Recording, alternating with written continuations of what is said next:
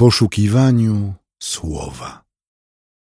Rozważanie pisma prowadzi ksiądz Piotr Gaś, Kościół Świętej Trójcy w Warszawie.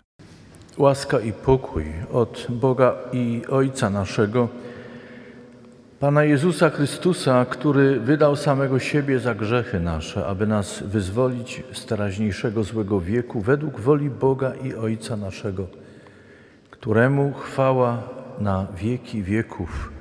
Amen. Lekcję, którą Kościół wyznaczył do ogłoszenia w tę niedzielę, znajdujemy w pierwszym liście Piotra, w pierwszym rozdziale od trzynastego wersetu. Dlatego okiełzajcie umysły wasze i trzeźwymi będąc, połóżcie całkowicie nadzieję waszą w łasce, która wam jest dana w objawieniu się Jezusa Chrystusa. Jako dzieci posłuszne nie kierujcie się porządliwościami, jakie poprzednio wami władały w czasie nieświadomości waszej, lecz za przykładem świętego, który was powołał, sami też bądźcie świętymi we wszelkim postępowaniu waszym, ponieważ napisano: Świętymi bądźcie, bo ja jestem święty. A jeśli wzywacie jako Ojca tego, który bez względu na osobę sądzi każdego według uczynków Jego, żyjcie w bojaźni przez czas pielgrzymowania Waszego, wiedząc, że nie rzeczami znikomymi, srebrem albo złotem zostaliście wykupieni z marnego postępowania Waszego przez Ojców Wam przekazanego lecz drogą krwią Chrystusa jako baranka niewinnego i nieskalanego. Wprawdzie był on na to przeznaczony już przed założeniem świata, ale objawiony został dopiero w czasach ostatnich ze względu na Was, którzy przez Niego uwierzyliście w Boga, który Go wzbudził z umarłych i dał Mu chwałę, tak iż wiara Wasza i nadzieja są w Bogu. Dziękujemy Boże za to apostolskie przypomnienie. Prosimy Cię o prowadzenie Twego Ducha Świętego i wsparcie w naszym rozmyślaniu. Amen.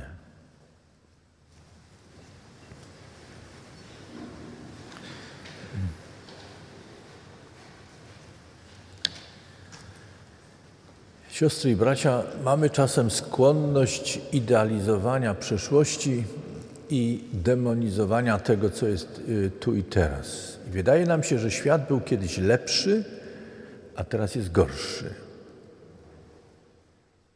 Nie wiem, czy wszyscy tak robimy, ale coś chyba jednak w tym jest. Zresztą to także dotyczy pamięci o ludziach, których wspominamy że kiedy żyją, wydają nam się gorsi niż są. Kiedy odchodzą, wydają nam się lepsi niż byli.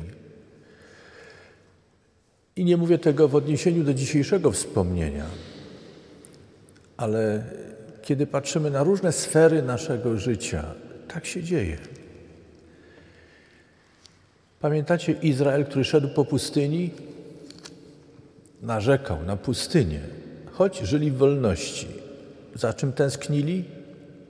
Za Egiptem, gdzie byli w niewoli. Kiedy byli głodni, chcieli jeść, dostali chleb, mannę i przepiórki. Co po jakimś czasie mówią? Obrzydło nam to. Kiedy brakowało im wody, prosili Boga, Bóg im dał wodę kiedy mieli jej pod dostatkiem, narzekali. Nie podobało im się to, co mają. Kiedy człowiek jest zadowolony,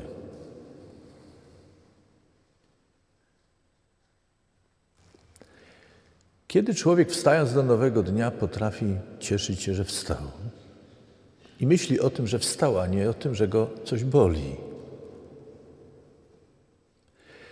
Kiedy człowiek czuje się szczęśliwy, że może podjąć jakieś zajęcia, odpowiedzialności, pracować, a przestaje myśleć o tym, że znowu musi pracować.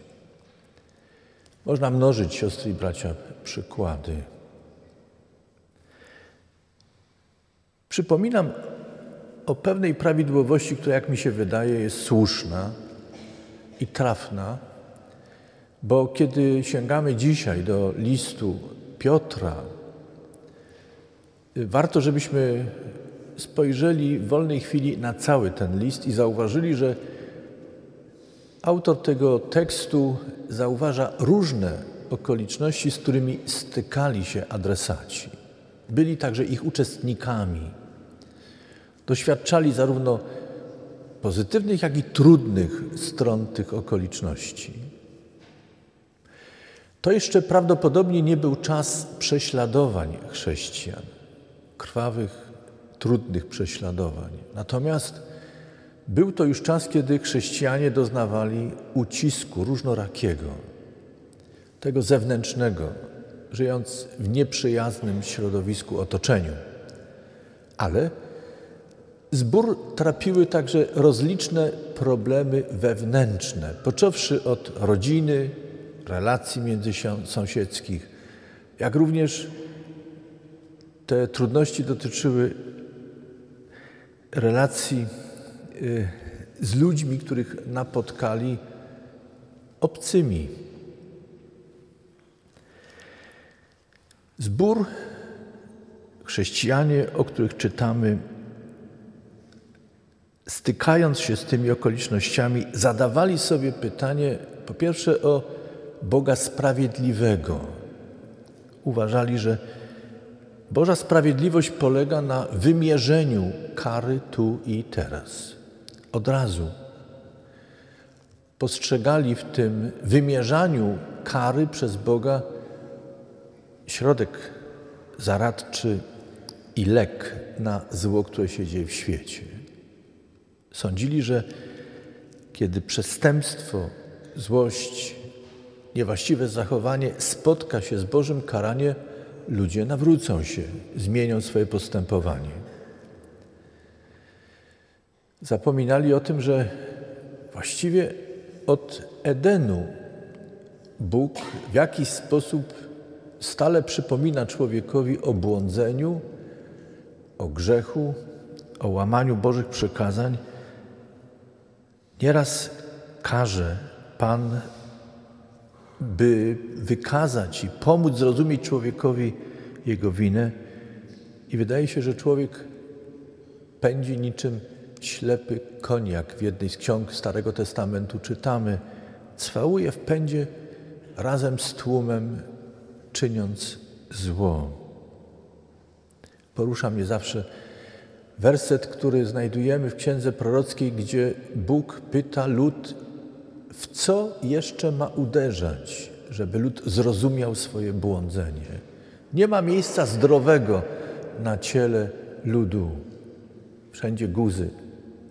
W co jeszcze ma uderzać? Jak ma przemawiać, żeby lud zrozumiał, nawrócił się? Kiedy wspominam o tym, zdaję sobie sprawę z tego, że być może u niektórych z nas Taki Bóg jest nie do zaakceptowania. Wolimy Boga miłości. Takiego Boga, który zawsze i wszędzie wybacza, rozumie człowieka w jego słabościach i puszcza płazem przewiny. Dzisiejsza lekcja jednak nam przypomina, że Bóg, który myśli o człowieku, dba o człowieka i miłuje człowieka, jest jednocześnie Bogiem który jest sędzią.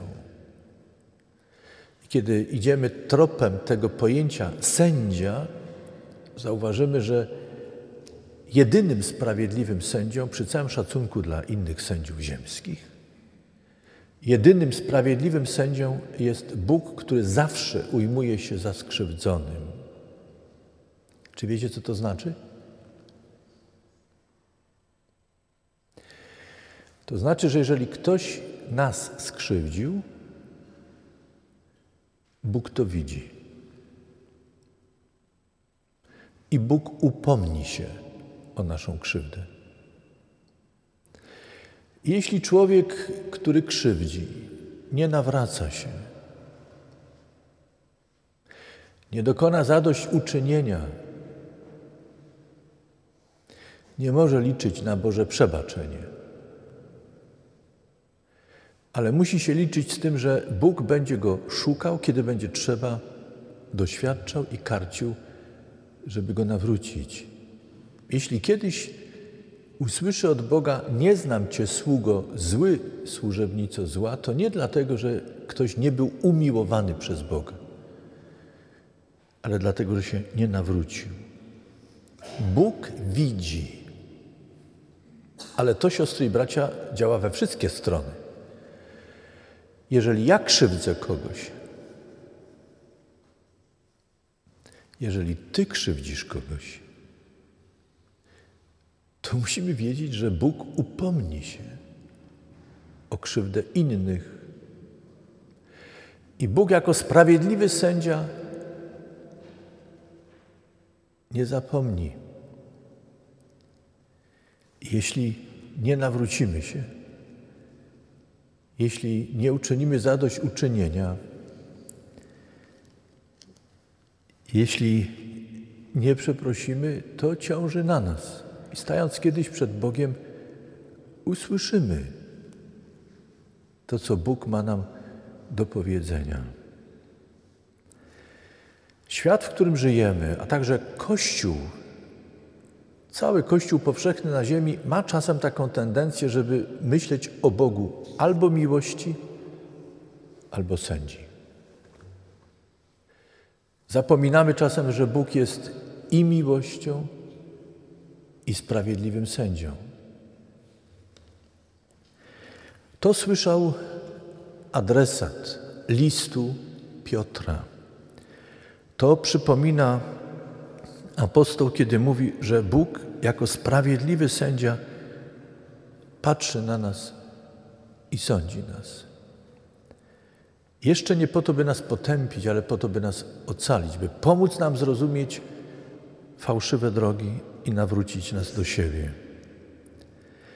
W tradycji ewangelickiej rzadko mówimy o świętości, boimy się czasem tego pojęcia święci, świętość. Żyjąc w większości rzymskokatolickiej i myśląc o kulcie świętych, uciekamy od tego pojęcia, przyznajmy. Tymczasem bycie świętym, jak czytamy dzisiaj, to jest powołanie wszystkich wierzących. To jest wymóg, który Bóg stawia przed nami jako dziećmi Bożymi. Świętymi bądźcie, bo ja jestem święty. Idąc drogą za Chrystusem, naśladując Go, mamy dorastać do miary świętości, którą pokazuje nam Chrystus.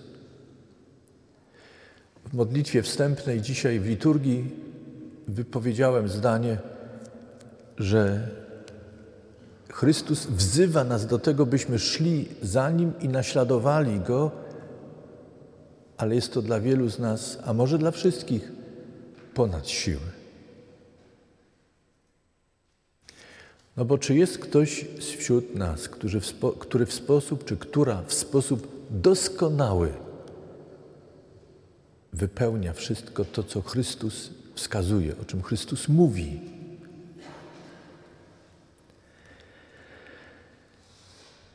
Czy jesteśmy więc, jeśli nie wypełniamy wszystkiego, czego Chrystus naucza, czy jesteśmy w takim razie w stanie osiągnąć świętość, w której możemy stanąć przy Bogu?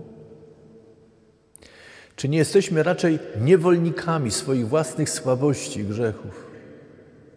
Czy w związku z tym, stając kiedyś przed Bogiem, przed sprawiedliwym sędzią, nie usłyszymy jednak wyroku,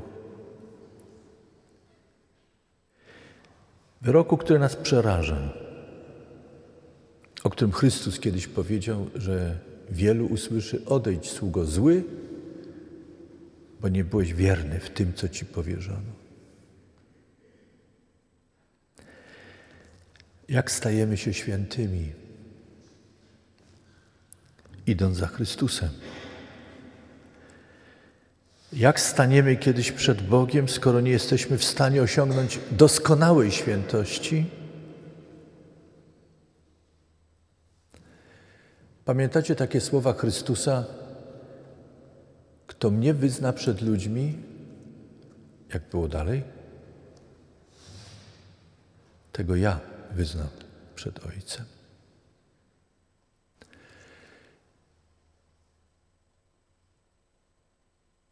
Czy chodzi o zmówienie apostolskiego, nicejsko-konstantynopolitalskiego wyznania wiary w dzisiejszym nabożeństwie i temat jest zamknięty?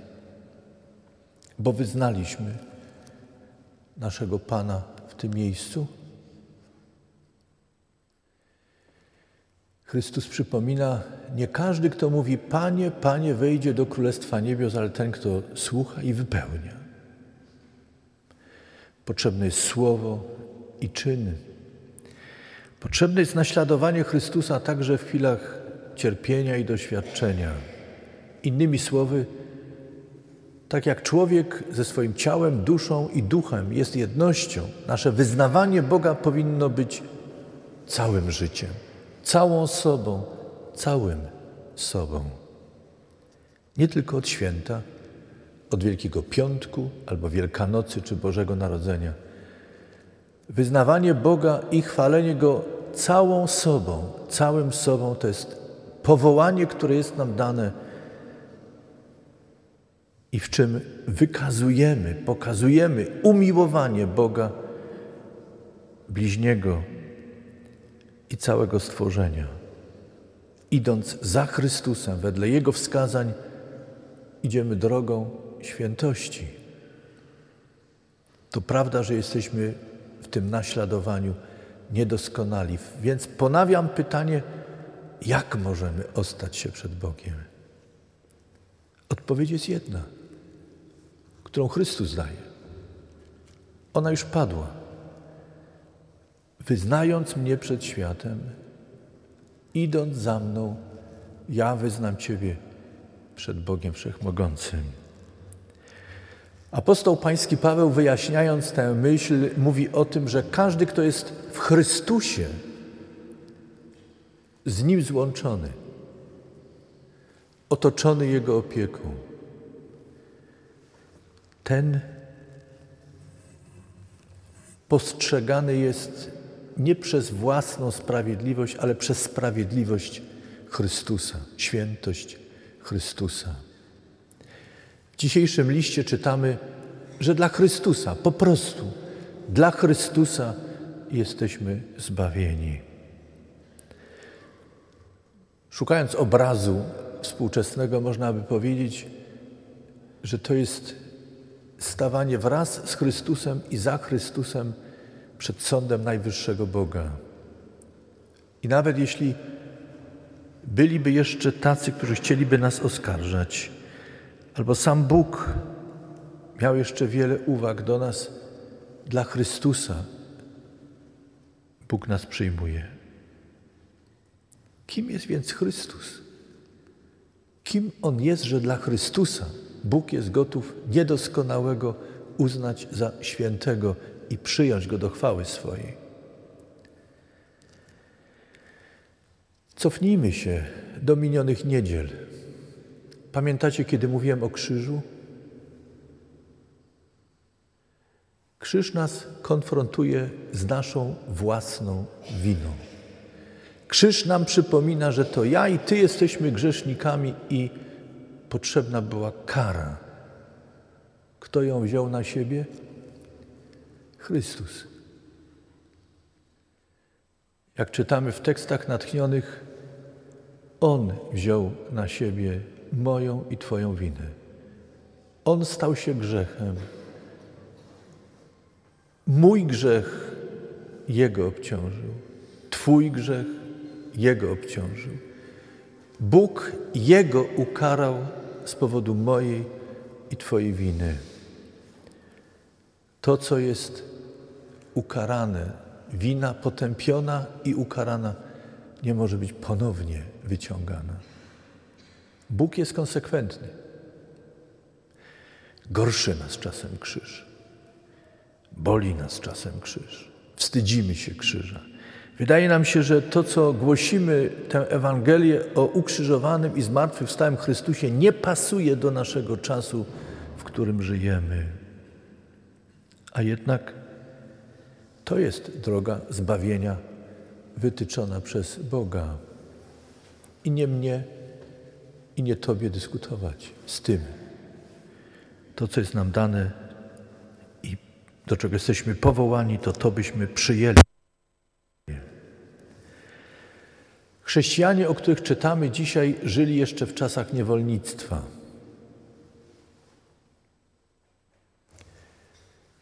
Z tego powodu apostoł używa w swoim przesłaniu także pojęcia złota i srebra, którymi są wykupieni ludzie. I apostoł dodaje: Ty, jako dziecko Boże, nie jesteś wykupiona czy wykupiony srebrem lub złotem, ale krwią Chrystusa w sposób doskonały. Skoro nie dla materialnych wartości Bóg nas przyjmuje, nie zapłacisz za swoje zbawienie i nie zapłacisz za swoje życie wieczne. Kościół robił to kiedyś już, w XVI wieku. Czasem próbuje iść tą drogą, także współcześnie. Pamiętajmy jednak, że obrażamy wtedy Boga. Depczemy dzieło, którego Chrystus dokonał. Zbawieni jesteśmy darmo z łaski. I powołani jesteśmy, by iść drogą za Chrystusem, by dorastać do miary świętości, którą Chrystus daje. A stając przed Bogiem, osłonięci jesteśmy Jego doskonałością i dla Chrystusa jesteśmy zbawieni. I ostatnia myśl.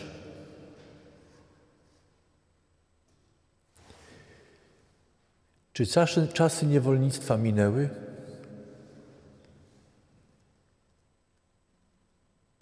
Minęły? Nie, macie rację. Przygotowując się do dzisiejszego nabożeństwa, zajrzałem do współczesnych statystyk dotyczących nowych form niewolnictwa we współczesnym świecie. Jest to przerażające, że po wszystkich historycznych doświadczeniach, czasach niewolnictwa, we współczesnym świecie z powodu różnego rodzaju kryzysów klimatycznego, gospodarczego, wojen, ludzie zmuszani są do migracji i biedę ludzką inni wykorzystując zniewalają ich. Wyczytałem, że ocenia się, szacuje się, że w świecie żyje około 50 milionów ludzi, którzy dotknięci są różnymi formami niewolnictwa. Handel tak zwany niesprawiedliwy. Wykorzystywanie ludzi jako tanich pracowników, po to, by ludzie żyjący w dobrobycie mogli kupować za bezcen towar, by firmy mogły konkurować między sobą, oferując atrakcyjniejsze ceny. To wszystko formy zniewalania. I nawet czasem nie uświadamiamy sobie tego, chociaż mam nadzieję, że po dzisiejszym nabożeństwie uświadomimy sobie, że czasem kupując coś, za bezcen, musimy mieć świadomość, że albo ktoś za to zapłacił za nas i nam daje pół darmo, albo ktoś został wykorzystany, żebyśmy mogli kupić za pół darmo, a firma jeszcze mogła zarobić. Kościoły ewangelickie w świecie popierają tak zwany sprawiedliwy handel. W zachodniej Europie od dziesiątek lat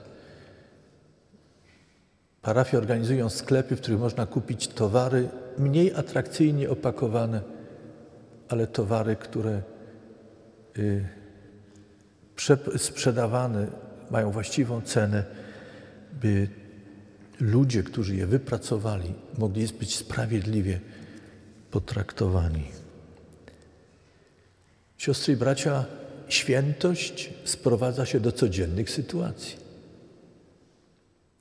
Sprawiedliwość, której Bóg od nas oczekuje, miłość, której od nas oczekuje do Niego jako Boga i bliźniego, przekłada się na codzienne, proste sytuacje wobec matki, ojca, dziecka, sąsiada, sąsiadki, pracownika, współpracownika. Szukamy czasem górnolotnych sytuacji i myślimy, że miłość do Boga musi się przejawiać w czymś uroczystym, wzniosłym. Tymczasem ona rozpoczyna się tu i teraz. I kiedy wyjdziemy za drzwi tej świątyni, pamiętajmy, mijając człowieka na ulicy, w klatce schodowej, w tramwaju, autobusie, pociągu. Tam też jest Bóg, który oczekuje od nas miłości, właściwej postawy. Skoro krzyż nam przypomina, że Bóg pojednał nas ze sobą, że Bóg uwolnił nas od winy i możemy żyć w pokoju i radości, służąc Bogu, idźmy, siostry i bracia, przez nowy tydzień. Dorastajmy do miary wielkości, którą Bóg nam wytycza w Chrystusie. Bądźmy tacy jak Chrystus. Nie będziemy Chrystusami. Chrystus jest jeden, ale możemy dorastać do Jego miary. Niech Jego doskonałość przypomina nam, jak jesteśmy niedoskonali, ale też pamiętajmy, że Chrystus jest w swojej dobroci miłości cierpliwy, pracuje z nami jako dobry nauczyciel, by nas wiele nauczyć i wiele nam pokazać. Byśmy w tym świecie, choć nie zmienimy świata, tam gdzie jesteśmy, uczynili taki zalążek chociażby jasności tego, co godne, piękne i dobre. To już dużo. To jest dawanie światu nadziei, która nie jest pusta, ale wypełniona treścią, konkretem, której Bóg może błogosławić. Amen. Przyjmijcie życzenie pokoju.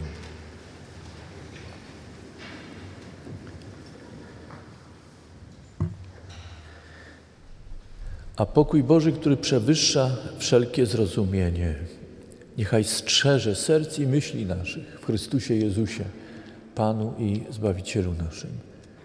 Amen.